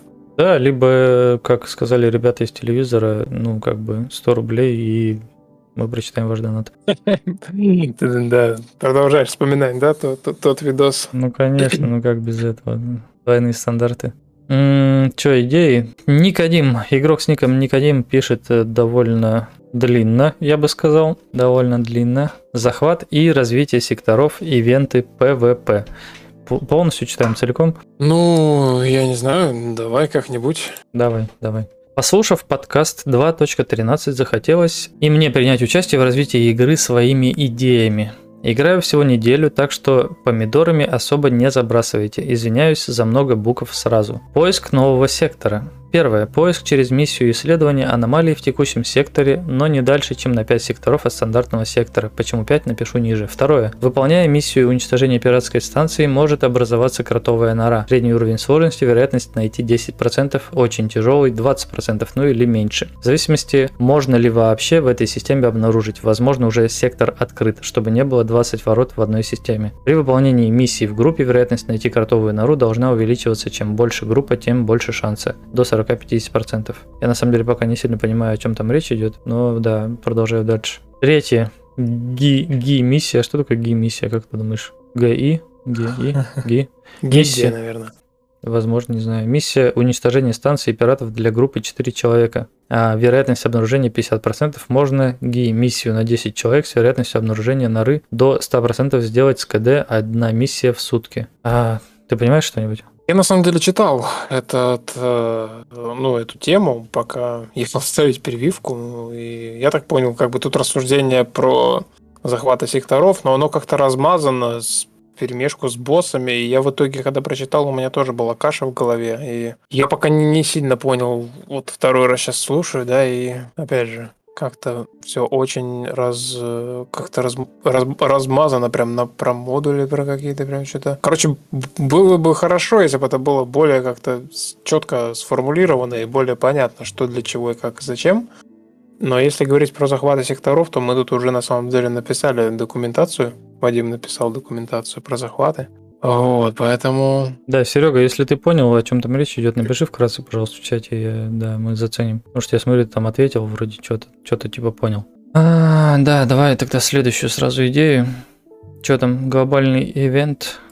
Ребят, на самом деле, вот когда пишете идеи, да, попробуйте придерживаться, по попробуйте делать, как делают СМИ. Знаете, вот телек включаешь, и они сначала говорят просто одним предложением. На такой-то улице сегодня был застрелен такой-то пешеход, блин, я не знаю, или еще какая-нибудь хрень. Или там э, столкнулись два легковых автомобиля на таком-то перекрестке. А потом уже следующим абзацем пишут чуть более подробное, что вот такой-то водитель ехал с такой-то скоростью, там не уступил дорогу и врезался. То есть, чтобы мы сначала понимали, что в целом вообще имеется в виду, потом чуть более подробно, а уже если мы заинтересовались со второго абзаца, то уже следующий там пласт информации, да, там уже прям конкретно, что там вот это так работает, вот это так работает. Потому что когда начинается сразу описание, что там должна быть станция, еще должны быть модули, и ты такой, для чего станция, для чего модули, что это такое, о чем речь? Вот. Я недавно наткнулся на, на стрим, там, по-моему, был, как его зовут, режиссер э, Бекмаметов Тимур. У них там mm-hmm. есть какая-то, короче, тема, они э, пытаются продвинуть, короче, сценаристов маленьких всяких, вот, ну и, в принципе, каких-то, условно, продюсеров, да, производителей контента, скажем так. И э, что, они с ними разговаривают, да, то есть приходят там сценаристы, начинают рассказывать про там свою идею там для фильма, о том, что вообще за фильм и так далее, и так далее. И вот я там услышал такие пару моментов, как раз от команды Тимура, о том, что, я не помню, как именно называется, но суть в том, что ты типа должен сам уметь рассказать, допустим, о своем там сценарии буквально там в одном предложении, чтобы... Называется а.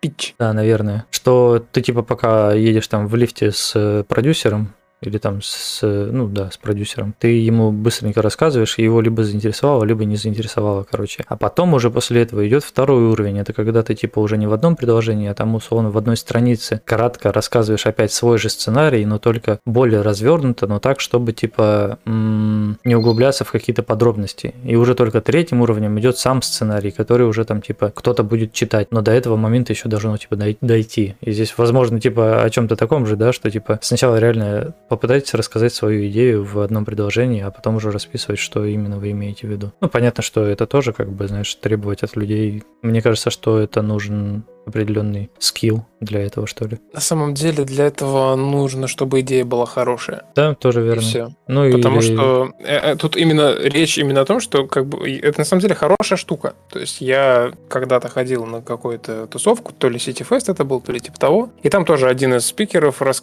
как это, один из выступающих, по-русски будем говорить, ага. рассказывал про вот этот самый пич. Ну, по сути, это как мини-презентация, и он точно такими же словами сказал, что э, это, эта штука, да, она в первую очередь для того, чтобы вы могли очень быстро и коротко, да, в, любом, в любой ситуации, когда у вас нет времени на размусоливание, сформулировать вообще, о чем ваша игра, да, о чем, типа, и он там привел пример, типа, давайте там каждый придумает там свой пич. И из зала один человек придумал прикольный пич, который реально сразу в голове у меня отложился, я до сих пор его помню. Это типа колобок а, берет, типа, ствол и идет мстить своим обидчикам. Uh-huh, и, uh-huh. типа, и у тебя сразу образ в голове, что так, Колобка там обидел, там, да все там хотели его сожрать, да? Да, и ты, по сути, все сразу понял. Да, вот. И, и у меня до сих пор, представляешь, прошло уже лет шесть, я до сих пор помню эту концепцию. Uh-huh, uh-huh. Насколько хорошо человек там буквально за три минуты, да, там на задание давался. Он очень хорошо это все описал, и я такой, блин, я до сих пор сижу, и про Space Rift я могу сказать только то, что, типа, отправьтесь в космос в космическое путешествие с котом на приборной панели. Это все, что я придумал за все время. Типа, больше у меня ничего в голову не приходило. Ну, тоже вот, своего рода пич.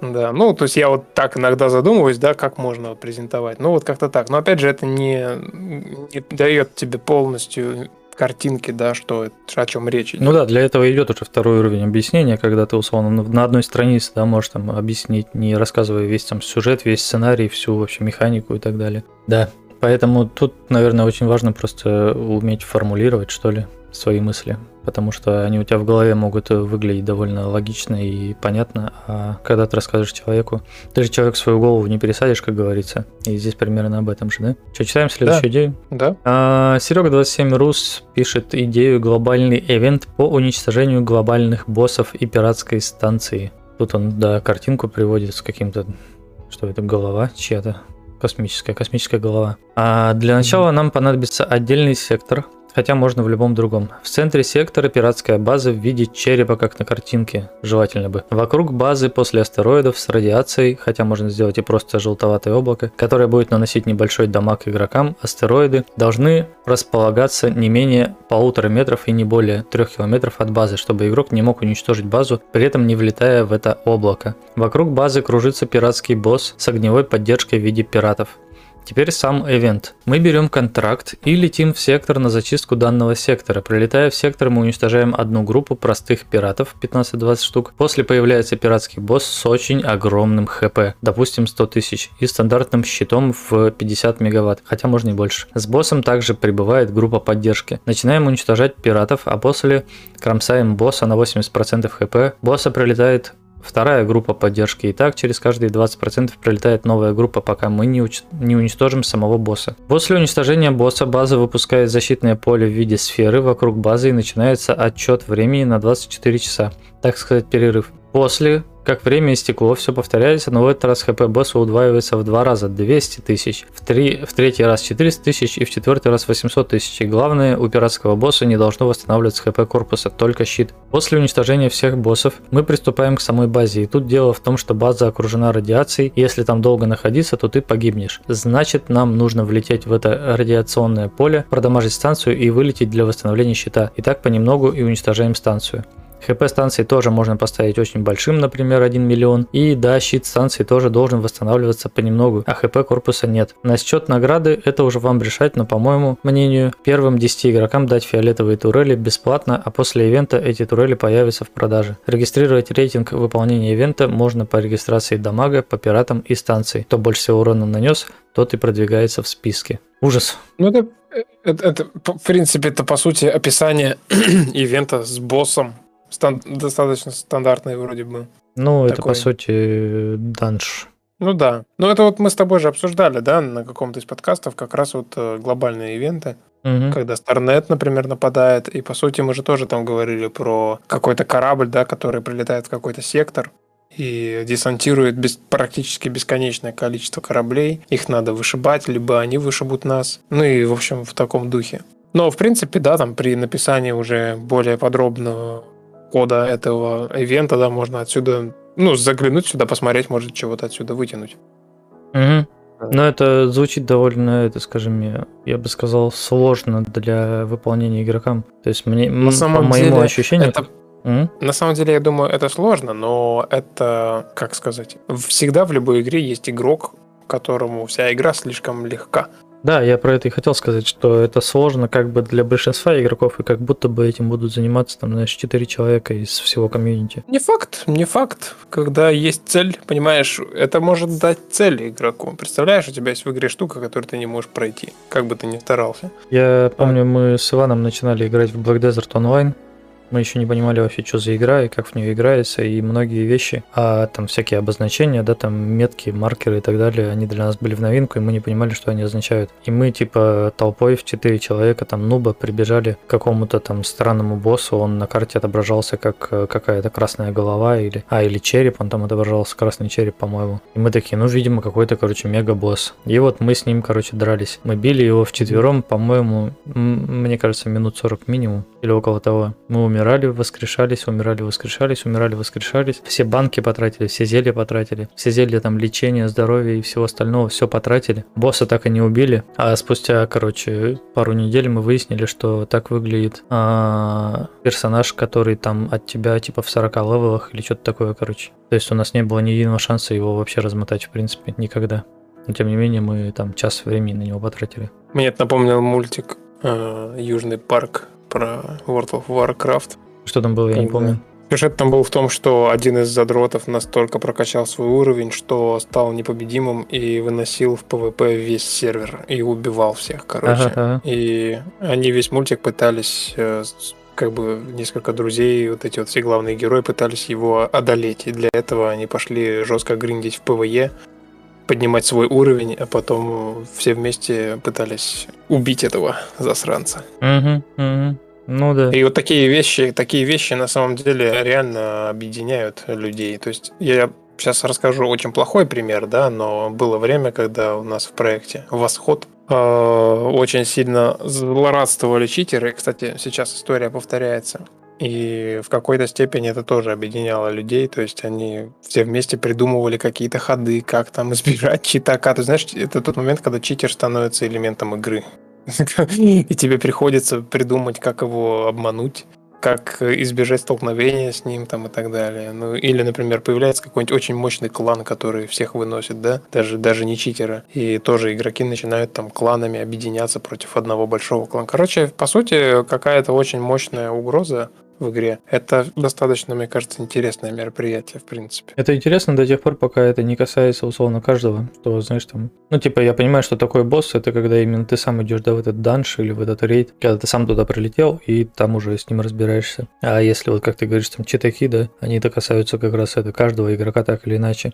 Даже тот, который не собирался с ними вообще никак воевать, и это только наоборот отталкивает от игры. Поэтому если Да, такой да. босс будет в отдельном каком-то секторе, до которого надо еще добраться, там долететь, и там уже с ним сражаться, то это одно, а если это, знаешь, там условно будет реально где-то там на пересечении каких-то миров, и ты будешь с этим сталкиваться, то это уже будет точно негативным каким-то мероприятием. Не, ну, здесь абсолютно ты правильно сказал. Это наоборот, да. Должны быть просто такие сектора, в которые ты знаешь, лучше туда не суваться, и все. И Мгм, типа, мгм. это вот реально отдельный сектор. А те, кто, знаешь, там, это понимаешь, а когда есть такой сектор, ты вот прилетел туда на исследователя, понял, так, туда лучше не совать. Потом ты играешь, играешь, играешь, и вот ты уже, например, там на десайдере такой, слушай, там был сектор, надо попробовать сейчас туда слетать. И мне кажется, это интересно. Мгм. Там, кстати, в чате люди пишут, что сервер лег.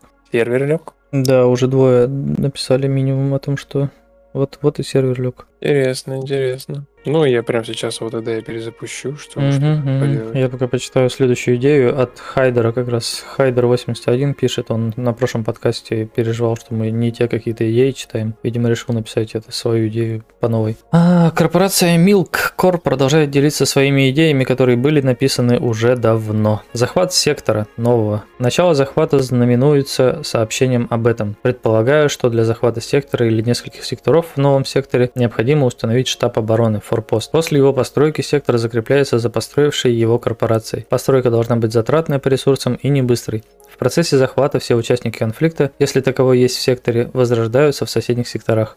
Если постройка форпоста достигла 10%, то его защитники возрождаются рядом с ним. Считаю, что после постройки этот сектор должен иметь время, в течение которого на него нельзя нападать, например, неделя. Захват сектора, ранее захваченного другой корпорацией.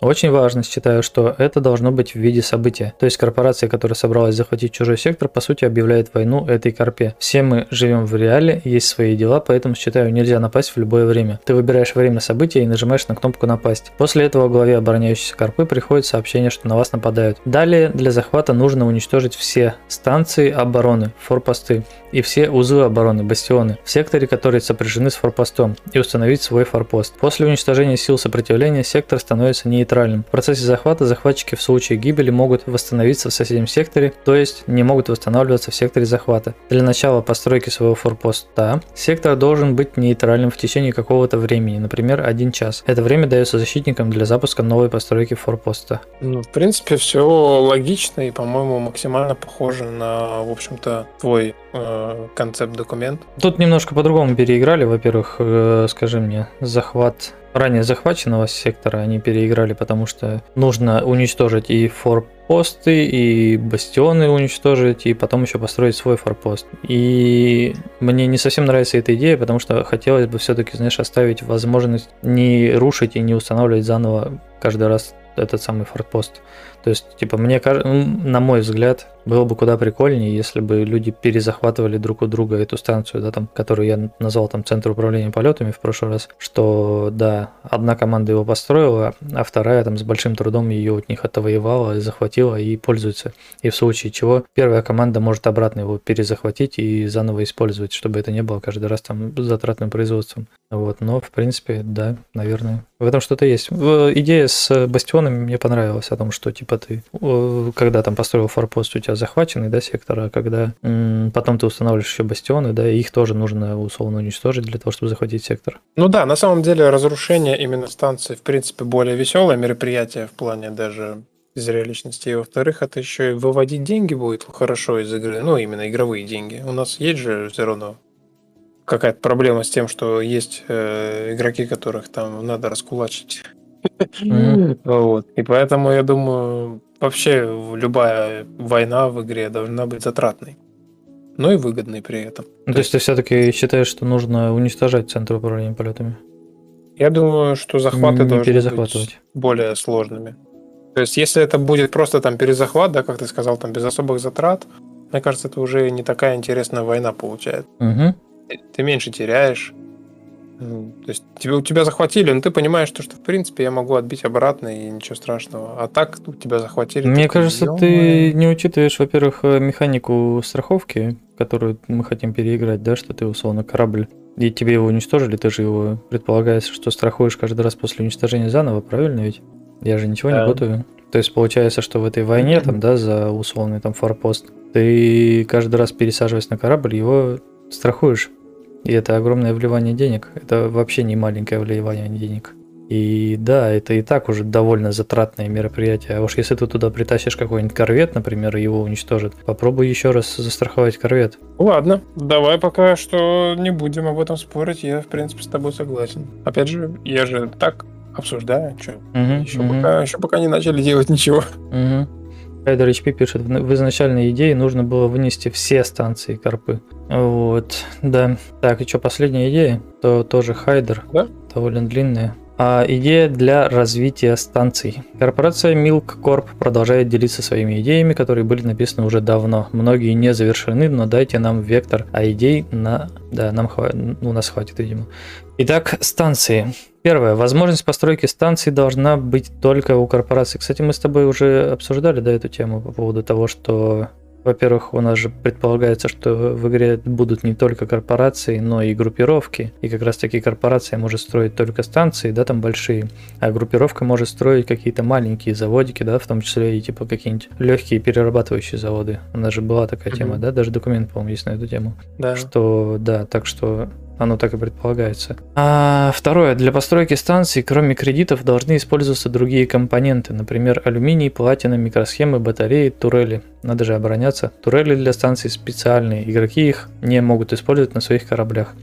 Третье. Для защиты на станцию может быть установлена дополнительная броня, специальное оружие. Новые станции. Первое. Мусороперерабатывающий завод или завод по переработке. Принимает мусор от любого производства, производит энергию, заряжает батареи, заряжает и корабли вне зависимости от уровня корабля при посадке. На мусоропе- мусороперерабатывающий завод для этого тоже нужны батареи, но на порядок большем количестве, чем на обычную станцию. Или как банк для обмена незаряженных на заряженные. Или как хранилище энергии, неважно. Тут без дальнейшей проработки. Как вариант, если бы был износ оборудования, сюда за, кредит, за кредиты сдавать вышедшее из строя оборудование как мусор. Торговая станция корпорации док оборудования. Нельзя построить без станции связи, строится только корпорации, постройка одобряется главой, заместителем, казначеем. Здесь продается любая продукция от участников корпорации, тут имеется в виду, что свои могут купить продукцию по сниженной цене, а все остальные по цене для всех. А размещать на продажу могут только члены корпорации. Часть выручки с продаж идет в казну корпорации, данный процент устанавливается высшим руководством корпорации. Открывает возможность к общий склад, постройка отдельной станции. Доступ к нему есть с любой станции корпорации, размер склада ограничен, его увеличение возможно при повышении уровня торговой станции или отдельной станции склад. Возможно ограничение по количеству в одной ячейке, либо ограничение по количеству самих ячеек, но в самой ячейке ресурса может быть много. Есть мысль ограничивать доступ к складу в зависимости от рангов корпорации, покупка лицензии на обновление информации, торговый поиск, страховка, поиск игроков и так далее. Третье. Станция связи. Строится только корпорацией, постройка одобряется главой, заместителем, казначеем, позволяет поддерживать связь с отдаленными секторами. В базовом варианте может связаться на длину одного сектора. Радиус действия станции повышается при апгрейде и повышении ее уровня или установке дополнительных модулей усиления сигнала. Каждый новый модуль плюс один сектор к радиусу. Данная станция потребляет энергоячейки, батареи. Данный ресурс конечен и требует пополнения зарядки. Тут немножко уже этим, скажем, мне начинает попахивать э, Тарковым, самую малость. Четвертое. Узел обороны, бастион. Небольшая установка, которая ставится в помощь для обороны станций и секторов. Установить возможно до 4 штук на одну станцию, но возможность установки зависит от уровня станции. Например, первый узел обороны можно поставить от 5 уровня, второй узел от 10 и так далее. Для штаба обороны возможность установить до 16 штук. Возле врат можно ставить до двух узлов при наличии штаба обороны. При нападении на сектор все узлы объединяются в одну сеть обороны. То есть вне зависимости от принадлежности этих узлов к другим корпорациям. Тут тоже хотелось бы упомянуть, что а, да, я тоже очень хочу, чтобы Space Rift был похож на Command and Conquer. Но да, возможности у нас очень ограничены. Пятое. Штаб обороны. Станция Форпост. Требуется для Ну, захвата возможности сектора. ограничены, мы инвалиды. Да, люди с ограниченными, э, разработчики с ограниченными возможностями. Да, наверное, может быть покороче читать, потому что А как бы чуть-чуть не была идея, очень сложно, очень много букв.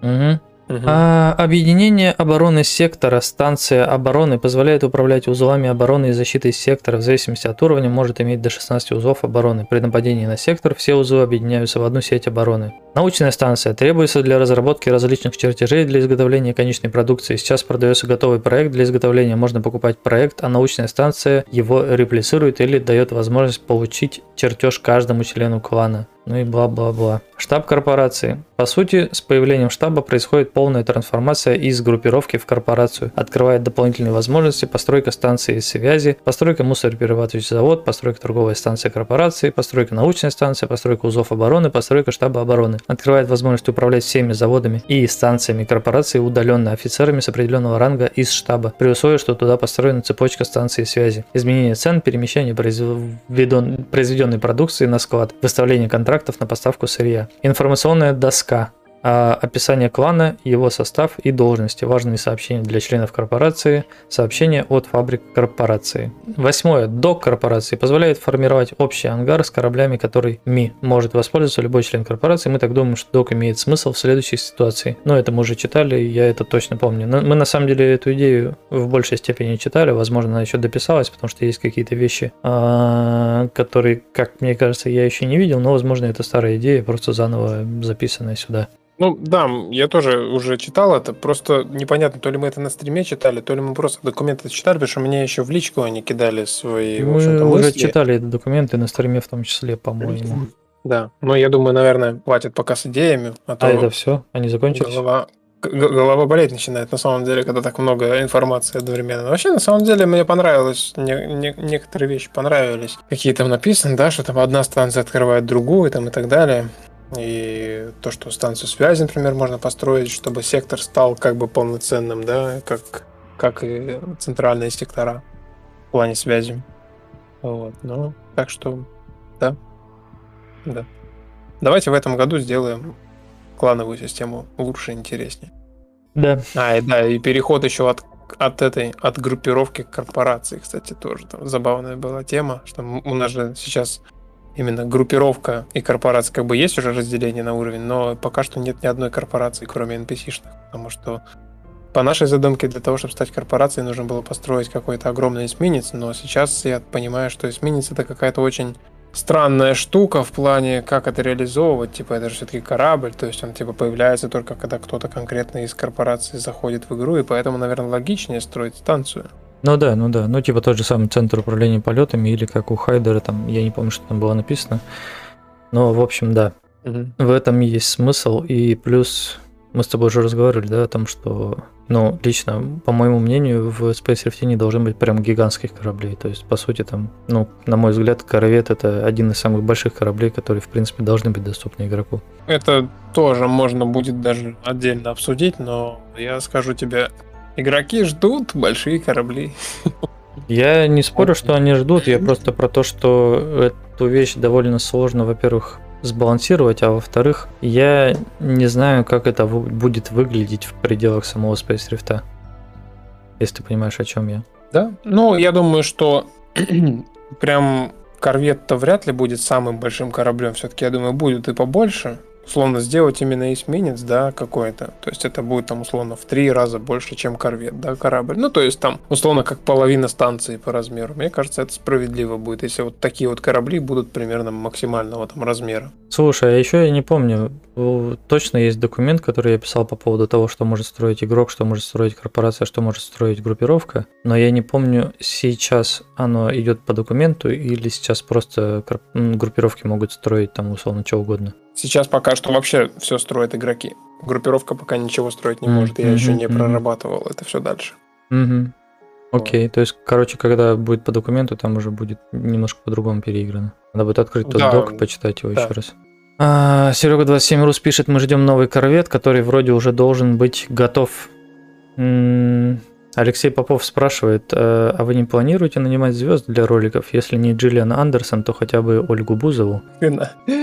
Что? Ну, да. Это типа Степ сейчас был? Нет, я думаю, что... Я только не понял, для роликов он имеет в виду рекламные ролики или имеется в виду какие-то эти, как они называются, пререндеры? Ну, Я меньше всего хочу, чтобы Ольга Бузова рекламировала нашу но игру. это он рандомно сказал, любое имя. Тут как бы неважно, Ольга Бузова это будет там или Моргенштерн. Но, но это, это забавно, да. Моргенштерн, ну, кстати, да, этот, как его, War Thunder он хорошо отрекламировал. Да-да-да-да-да. Фу ту ту ту ту ту ту Это Это вертолет. Да, это хорошо. Отлично, да. Что, будем потихоньку заканчивать? Да, такая хорошая нота в конце. Ты про вертолет? Отличная нота. Теперь зрители знают то, что мы слушаем Моргенштерна. Коричневая нота в конце. Ну ладно, все, всем спасибо, кто присутствовал на стриме. А, Ставьте лайки, ведь для того, чтобы расти, нужна мотивация. Ничто не мотивирует больше, чем ваша оценка или поддержка, или что там было. Ну да, и в общем, всем пока. Пока-пока.